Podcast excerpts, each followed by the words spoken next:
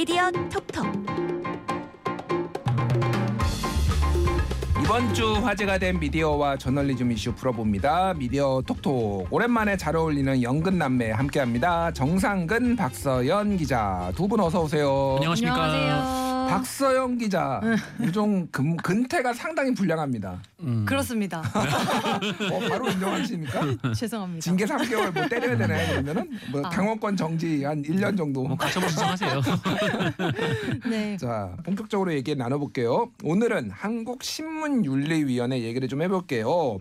자, 지금 앞에 제가 모두에 말씀드렸는데 과징금을 부과하는 예, 얘기가 있는데 이게 역사상 최초라고 합니다. 이런 음. 논의가 지금 진행 중인데 이게 일단 이 시- 기구가 신문윤리위원회가 뭐 하는 데고 지금 어떤 일이 벌어지고 있는지 좀 설명 필요할 것 같아요. 음, 네, 뭐 한국신문윤리위원회라는 기구이고요. 어, 한국신문 편집인협회. 그러니까 어, 쉽게 말하면 이제 언론사 사측에서 모여서 우리 이제 이런 자율규제 기구를 만들자라고 해서 이 1961년 네, 탄생한 몇그 기구입니다. 61년이면은 벌써 60년 60년 넘었죠. 네, 60년이 예. 넘었는데 그 언론사나 이제 기자들이 모여서 뭐 여- 이런 것저런 거 만들지 않았습니까? 뭐 예. 여러 뭐 이렇게 공정보도 강령이라든지 뭐 여러 이제 보도 준칙들을 만들었는데 어 이것들을 실제 로 이제 그 취재 현장 뭐 기사를 쓰는 현장에서 준수를 잘 하고 있는지 어, 잘하지 않았다면은 언론계에서 이제 일종의 자정의 노력으로 어 이런 좀 잘못된 보도에 좀 철퇴를 내리고 이 제재를 가하고 좀 그러자 하는 취지에서 만들어진 기구예요. 그래서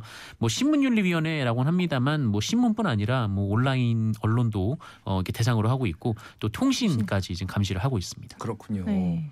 어떤 자율 규제 기구 그래서 네. 여기에서 어떤 보도에 대한 어떤 지침까지는 아니고 어떤 뭐 보도에 대한 규범 음. 이런 것들을 좀 만들어서 지켜주기를 또 요청도 하고 그런 데인데 네. 언론사의 규정 위반 정도에 따라서 제재 조치를 내리는 것도 신문윤리위원회 아, 역할 중에 하나인데 그 동안은 굉장히 낮았다면서 이 제재 수위가. 네, 먼저 제재 수위를 좀 말씀을 예. 드리자면 여기서 그 언론사한테 내릴 수 있는 제재 수위의 종류가 주의, 경고, 공개 경고, 정정, 사과, 관련자에 대한 윤리위원회의 경고, 과징금, 제명 이렇게 많아요. 과징금 제명은 약간 센 것 같죠. 센 거죠 그러니까 네. 탈당 권유나 그렇죠. 네. 이런 거 벌금형 같네요. 네, 이런 거니까요. 네. 그런데 이제 이 정도의 징계는 당연히 한 번도 나온 적이 없고요. 왜냐하면 자율 규제 기구니까 네. 보통은 이제 제재보다는 조금 우리가 자유롭게 잘 해보자라는 취지로 만들어진 기구이기 때문에 가장 낮은 제재 수위인 주의나 경고 정도가 많이 나왔습니다. 주의나 경고. 네, 보통은요. 네. 예. 그래서 제가 2018년부터 신문윤리위원회의 제재 기사를 지속적으로 써왔었는데, 예. 네, 거의 경고도 잘 안 나오고 주의가 좀 많이 나오긴 해요. 음. 가장 낮은 제재 수위. 그렇군요. 네. 가장 낮은 게 주로 어, 내려졌다라는 네. 건데 방금 아까 전에 이제 과징금 제명 밑에가 이제 과징금이잖아요. 예, 맞습니다. 과징금을 어떤 때 좀 부과를 하게 돼 있나요? 어, 1년 동안 제재 횟수를 카운팅을 하는데요. 보통은 신문윤리 실천 요강 13조 3항에 청소년과 어린이 보호 조항에 대해서 예. 위반할 경우에 횟수를 따져서 보통 과징금을 부과하고 있습니다. 청소년과 어린이 예. 보호 조항이라고 하면은 과도하게 선정적이거나 과도하게 예. 폭력적이거나 아이들이 좀 노출되면은 예. 안 되는 그런 컨텐츠를 게재했거나 뭐 음, 이런. 거를 말씀하시는 거죠? 폭력, 음란, 예. 약물 사용, 도박 등을 지나치게 미화하거나 상세히 보도하면 청소년과 어린이한테 유해한 콘텐츠니까 예. 네 그렇지 않도록 해라라고 규제를 해놓은 조항입니다. 음. 여러 이제 뭐 신문 윤리 신청 요강들이 이제 조항들이 굉장히 많잖아요. 그러니까 예. 여러 가지 것들이 있는데 그 중에서 이 청소년이랑 어린이만큼은 좀 어떻게 어? 좀 이렇게 네. 뭐그 악영향을 미치는 거는 하지 말자라고 예, 해서 여기에만. 이제 과징금 부과를 넣은 거예요. 다른 예. 거는 과징금 없고 요거에는 과징금이 있다라는 거죠. 그러니까. 그렇죠. 그러니까 예. 이 조항을 연속해서 1년에 한 다섯 번 정도 어기면은 네 번 이상인가 다섯 어. 번인가 어, 그 정도 어기면 이것도 횟수에 따라서 그 다르더라고요. 이 예. 조항을 위반한 경고 횟수가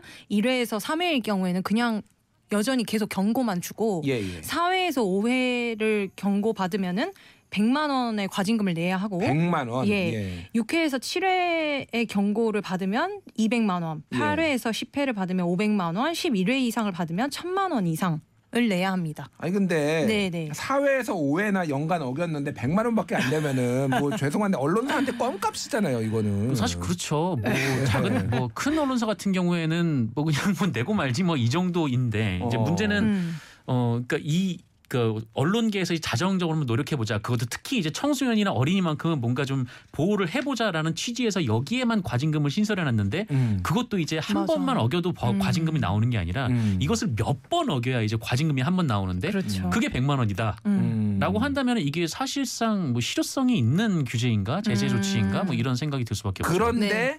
심지어는 지금까지 음. 이 조항을 어겼음에도 불구하고 과징금을 맞은 곳이 없었다라는 거잖아요, 지금. 네, 그러니까 1, 이- 1회에서 3회까지만 지금까지 어겼던 언론사가 있었다라는 거잖아요, 정확하게는. 그러니까 그러니까- 과징금이 없다라는 거는.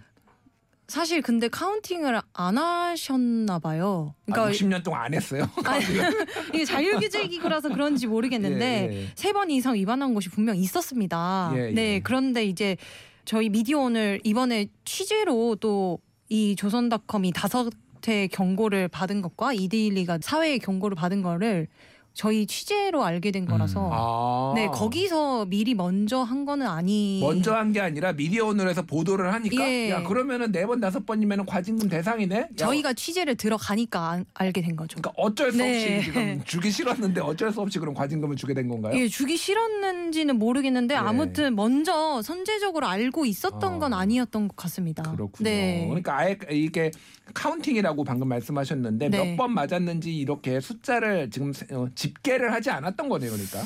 그러니까 뭐, 지금까지 네. 이 어. 신문윤리위의 이 조치들이 굉장히 형식적으로 이루어진 조치였다는 거죠. 음. 하지만 그것도 지금 내리지 못하고 있다라는 게 지금 문제인 겁니다. 그렇군요. 그래서 어쨌든 사상 첫 과징금 부과가 내려질 상황이다. 뭐 네. 여기까지 지금 얘기가 나온 것 같은데 음. 그 신문윤리위원회 내부에서는 좀 의견이 어떤가요? 뭐 과징금 매겨야 된다. 뭐 아니면은 이건 너무하는 거 아니야? 뭐 어떤 어떤 의견인가요 지금? 좀뭐 미디어오늘 보도를 네. 보니까 뭐 다수 윤리위원들이 이게 올해 과징금을 부과하는 건 좀 무리다 이런 의견을 냈다라고 하더라고요. 네. 음. 그러니까 언론사에 이제 사전 음. 공지를 하지 않고 과징금을 부과하면 이 자율 규제의 실효성이 떨어진다 뭐 이런 음. 이유인데 아니 100만 원 과징금을 내는데 그럼 뭐 1년 전에 알려줘야 되는 겁니까 이거를? 왜냐하면 어. 아직 회의가 10월 한 번, 11월 한 번, 12월 한 번 해서 세 번 남았거든요. 예, 예. 근데 왜 미리 알려주는 게 아니라는 게 무슨 말인지 잘 모르겠어요. 그 어. 미디어들이 네. 이 보도, 그러니까 이 그 신문윤리위원회의 이 그 경고 조치를 분석해서 예. 보도를 했던 게 8월이거든요. 음. 그러니까 몇 달이 됐어요, 그것도 이미. 네. 어, 몇 달이 됐는데 모여서 이제 회의를 하면서도 어 이거를 언론사에 미리 알리지 않았으니까 과징금 결정을 내릴 수 없다라고 음. 판단을 내린다면 음. 예, 앞으로 이게 뭐 자율규제 기구의 이 규제를 누가 실효성 있게 보게 볼 수가 있겠습니까? 그럼? 다음 달에 과징금 부과하면 되잖아요. 이번 달에 아직. 이번 달에 회의하고 예. 결정해서 다음 달에 내라라고 하면 될 것 같은데 왜 음. 안 된다고 하시는지 그러니까 아직 결정이 과징금을 부과 안 한다고 결정이 난 건 아니죠 아직. 그 신문윤리 위원들이 13명이 있는데 네. 그분들이 이제 회의를 해서 음. 네, 결정을 해야 네, 이 조치가 이제 나왔다. 내세요라고 통보를 할 텐데 아직 10월 회의는 안 이뤄진 걸로 알고 있습니다. 음, 근데 어쨌든 네. 내부 분위기를 보니까 위원들한테는 좀 부정적인 기류가 감지가 됐다. 뭐 요 정도로 이해하면 되겠네요. 아무래도 그렇습니다. 첫 사례라서 되게 부담스럽다고 음. 생각을 하시는 건지 네. 음. 이게, 이게 조선닷컴이랑 이데일리인데 네. 어, 두 언론사는 100만 원 내라 그러면은 한 5분 안에 입금할 수 있는 경제 규모를 가지고 있는 언론사거든요. 네. 예. 어, 근데 이 언론사에게 뭐 미리 알려주지 않았다라는 음. 이유로 좀 과징금을 매기는 걸 좀 주저하고 음. 어 그리고 한 번도 과징금 결정을 내린 적이 없기 때문에 좀 네. 이것도 좀 부담스러워하는 것 같다라고 한다면 네. 사실상 이 자율 제재는 뭐 아무런 힘을 발휘할 수 없다라는 거를 언론계 스스로 증명하는 거 아닌가 그렇죠. 그렇네요. 네. 네. 그런 자율- 생각이 드는 예. 거죠. 음. 자율 규제의 경우에는 어 사실 이게 자율 규제가 효과적으로 이렇게 운영이 되려면은 내부의 문제에 있어서 강하게 징계를 내려야지 음. 그래야지 외부에서 그러면은 타율 규제로 전환해야 된다라는 어떤 목소리가 목소리나 네. 압력들이 줄어들거든요. 근데 네. 자율 규제가 계속 이런 식으로 손방망이처럼 있으면은 이거는 법으로 강제해야 된다라는 목소리가 나올 수밖에 없는 거고 그게 이제 작년에 재작년에 있었던 그렇죠. 언론의 네. 징벌적 손해배상제 네, 뭐 맞습니다. 이런 것들이 음. 이제 더 이상 언론을 묵과할 수 없다라고 하니까 이게 나온 건데 네. 자율 규제를 우리는 하겠다. 아니다라고 맡겨달라고 하는데 이런 식으로 나와버리면은 이거 음. 누가 언론을 믿을까요 이거를? 좀 제가 생각해도 좀 그 부분이 핵심 포인트인 것 같은데, 맞아요. 그러니까 자율 규제가 가장 이상적이라는 건 뭐 누구나 동의할 수 있는 부분인 것 같아요. 그러니까 뭐 판사도 검사도 변호사도 판단할 수 없는 이 언론의 영역이라는 것이 분명히 존재하거든요. 어 그런데 이 언론의 판단이 이 팔이 안으로 굽는 그러니까 제 식구 감싸기가 음. 되면은 굉장히 좀 곤란하단 말이죠. 그러니까 이게 어찌됐건 이 징벌적 손해배상제에 대한 논의가 지난해에 좀나 왔고 어 사실 여론조사를 돌리면 굉장히 많은 국민들이 여기에 찬성하셨잖아요. 또 그만큼 네. 언론에 대한 불만이 가득하시다는 건데 음. 어, 어떻게 됐건 그런 언론계가 이렇게 조직적 저항을 해서 이게 시간을 더 벌어놨으면 음. 그 이후로 이 자율 규제에 대한 의지를 좀 명확하게 좀 보여줬어야 되는 거 아닌가라는 좀 생각이 좀 들어요. 그러니까 그때 당시 징벌적 손해배상제 얘기가 나오니까 뭐 언론계 단체 뭐 그 경영자 측 단체뿐만 음. 아니라 어, 노동단체, 언론 노동단체들도 다 모여가지고 어, 우리가 자율 규제 뭐, 잘하겠다. 자율 규제를 만들겠다 그런 네. 규제 기구를 만들겠다라고 음. 해서 모이기는 한 번 했었는데 맞아요. 이 얼- 징벌적 손해배상제 얘기가 쏙 들어가니까 그 얘기도 같이 쏙 들어갔어요. 음. 아무 움직임이 없거든요. 그러니까 네. 미- 미디어널에 뭐 보도된 얘기도 또 없는 거고, 음. 어, 그, 그렇잖아요. 그런 거잖아요. 그러니까 축, 그 이번에 이제 뭐 이번 신문윤리위원회도 이번에 좀 과징금이라는 지금 상황을 목전에 뒀는데 이것도 100만 원 정도를 내리기도 굉장히 좀 곤란해하는 상황이다라고 한다면 음. 이 언론계가 자유 규제를 할 수 없다는 것을 증명하는 셈이 되는 건데 음. 이게 축구도 옐로 카드 두 번이면 퇴장을 주잖아요. 예. 그러니까 농구도 경고 다섯 번이면은 경기장 안으로 못 들어오거든요. 음. 뭐 아이스하키도 경고를 받으면은 몇 분 동안 밖에 나가 있어야 됩니다. 그러니까 이렇게 좀 명확한 룰이 있어야 이 스포츠에. 다른 외부 개입이 그 들어오지 않는다는 거예요. 음. 그 축구를 하는데 퇴장을 줄 걸 안 줬다고 이것을 가처분 신청을 하진 않잖아요. 예. 그러니까 그만큼 내부의 룰이 정확하기 때문인데 물론 뭐 그 와중에도 논란은 있지만 근데 어쨌든 언론계에서는 이 정도 룰도 못 만드는 좀 그런 상황이라면 이 결국은 이 외부에서 압력이 들어올 때 어떻게 이거를 해명하고 또 어, 또 변명을 해야 될지 음. 좀 굉장히 좀 걱정입니다 저는. 예.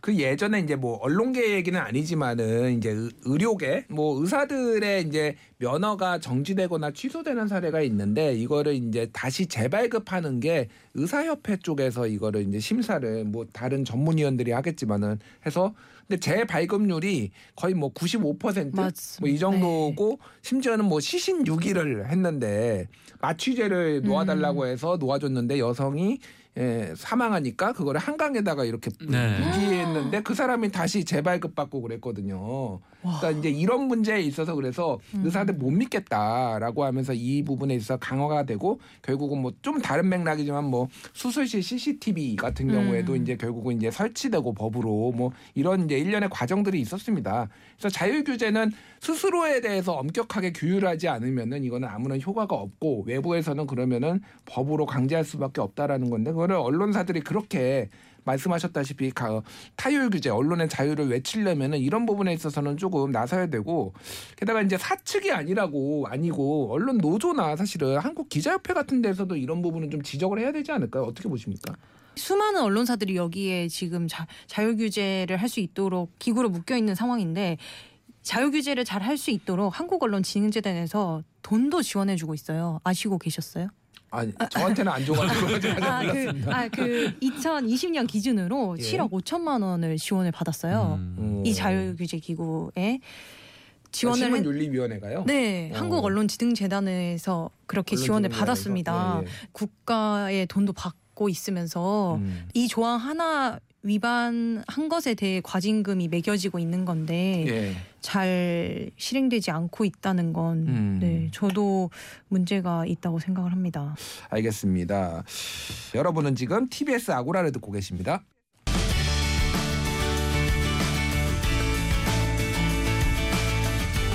미디어 비평 프로그램 TBS 아고라 저는 김준일이고요. 오늘 미디어 톡톡 정상근, 박서연 두 기자와 함께하고 있습니다. 기억해둘 굿뉴스 꼬집어줄 배도 뉴스 선정해 보겠습니다. 먼저 정상근 기자 굿뉴스 어떤 거 가져오셨어요? 네, 저는 한국일보 보도 가져왔고요. 어, 제목은 아내 외도 탓, 연인 관계, 스토킹 범죄 황당한 봐주기 사유 라는 제목의 기사입니다.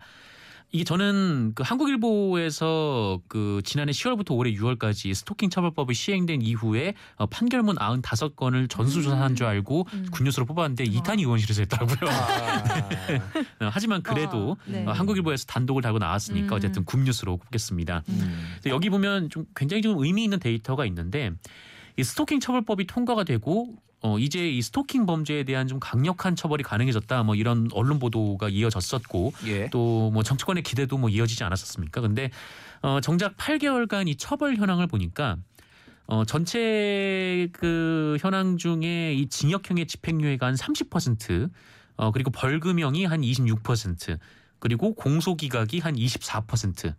순이었다는 거예요. 예, 그러니까 예. 이 스토킹 범죄를 저질렀을 때 실제로 감옥에 가는 그러니까 음. 징역형을 받은 경우는 16%밖에 안 됐다. 음. 어, 음. 바로 이 얘기인 거죠. 뭐 물론 이제 뭐 범죄라고 하더라도 뭐 경중이 있고 또 상황이 있다 보니까 모두 다 뭐 감옥에 때려 넣자 뭐 이런 얘기는 아닌데 예. 어 그래도 이 가해자에 대한 이 관대한 판사들의 인식이 좀 문제라는 지적이 음. 나올 수밖에 없을 것 같습니다. 왜냐하면은 음. 이 한국일보 보도를 보면은 이 판결문에 좀 들어가 있는 어 이른바 이제 가명 사유 네, 예. 이런 것들도 좀 몇 가지가 나와 있는데 어 이 내용들을 보면은 좀 황당하게 짝이 없는 것들이 좀 몇 가지가 있어요. 음. 어 그러니까 일례로 그 어떤 판사가 이 스토킹 범죄에 대해서 이제 집행유예를 선고했는데 예. 어 집행유예를 선고하면서 이 가명을 했던 이유가 어 가해자 피해자가 10년 동안 교제해 왔다라는 걸 가명 사유로 꼽았다는 거예요. 10년 동안 교제를 했는데 헤어진 상황이었고 그렇죠. 음. 네. 그런데 스토킹을 하니까 스토킹을 10년이나 하니까? 사귀었으니 어. 너에게 죄를 사하노라 뭐 이렇게 음. 나오는 너의 죄를 거예요. 깎아주노라 막 어. 이렇게 된 거죠.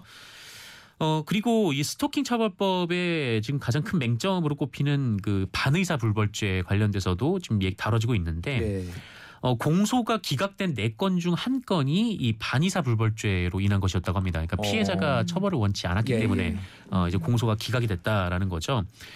어, 그러니까 스토킹 처벌법에서는 이 피해자가 뭐 재판 도중이라도 뭐 처벌을 원하지 않습니다. 이런 의사를 표시하면은 어, 가해자가 이제 형사 처벌을 면하기 때문에 어, 이른바 이제 합의 스토킹이 또, 또 시작이 되는 거죠. 그러니까 그렇죠. 합의를 네. 해달라고 더 스토킹을 하는 이번에 그러니까- 이제 신당역의 영무원 살인 사건에서도 그런 일이 이제 벌어졌었죠. 네, 전주환도 좀 같은 사례였는데 그래서 네. 뭐 그동안 이제 스토킹 처벌법이 시행되고 좀 일종의 좀 중간 점검이 되기도 하고 또 어, 이게 단순히 이제 법의 문제를 넘어서 이 판사들이 법을 좀 어떻게 적용하느냐 좀 이 부분도 한번 생각해 볼 수 있는 여지가 된 기사가 돼서 저는 이 기사를 좀 굿뉴스로 가져왔습니다. 그 제목에 아내 외도 탓에 스토킹을 했다. 뭐 이거는 뭔가요, 그러니까 아내가 외도를 하니까 내가 스토킹을 해가지고 범인을 찾아냈다. 뭐 이런 건가요, 그러니까? 그런 건 아니고요. 네. 이제 스토킹을 했는데 그러니까 피해자가 이제 처벌을 원한 거죠. 예, 음. 근데 판사가 아내가 외도를 했으니까 예. 징역형을 안 주겠다. 아, 아, 징, 그렇죠. 이게 실형을 주지 않겠다. 음. 이렇게 된 거죠. 네. 그거랑 뭔 상관인지 잘 그러게요. 모르겠는데 전혀. 그렇군요. 네. 예. 자, 박소영 기자가 꼽아온 구뉴스 어떤 건가요?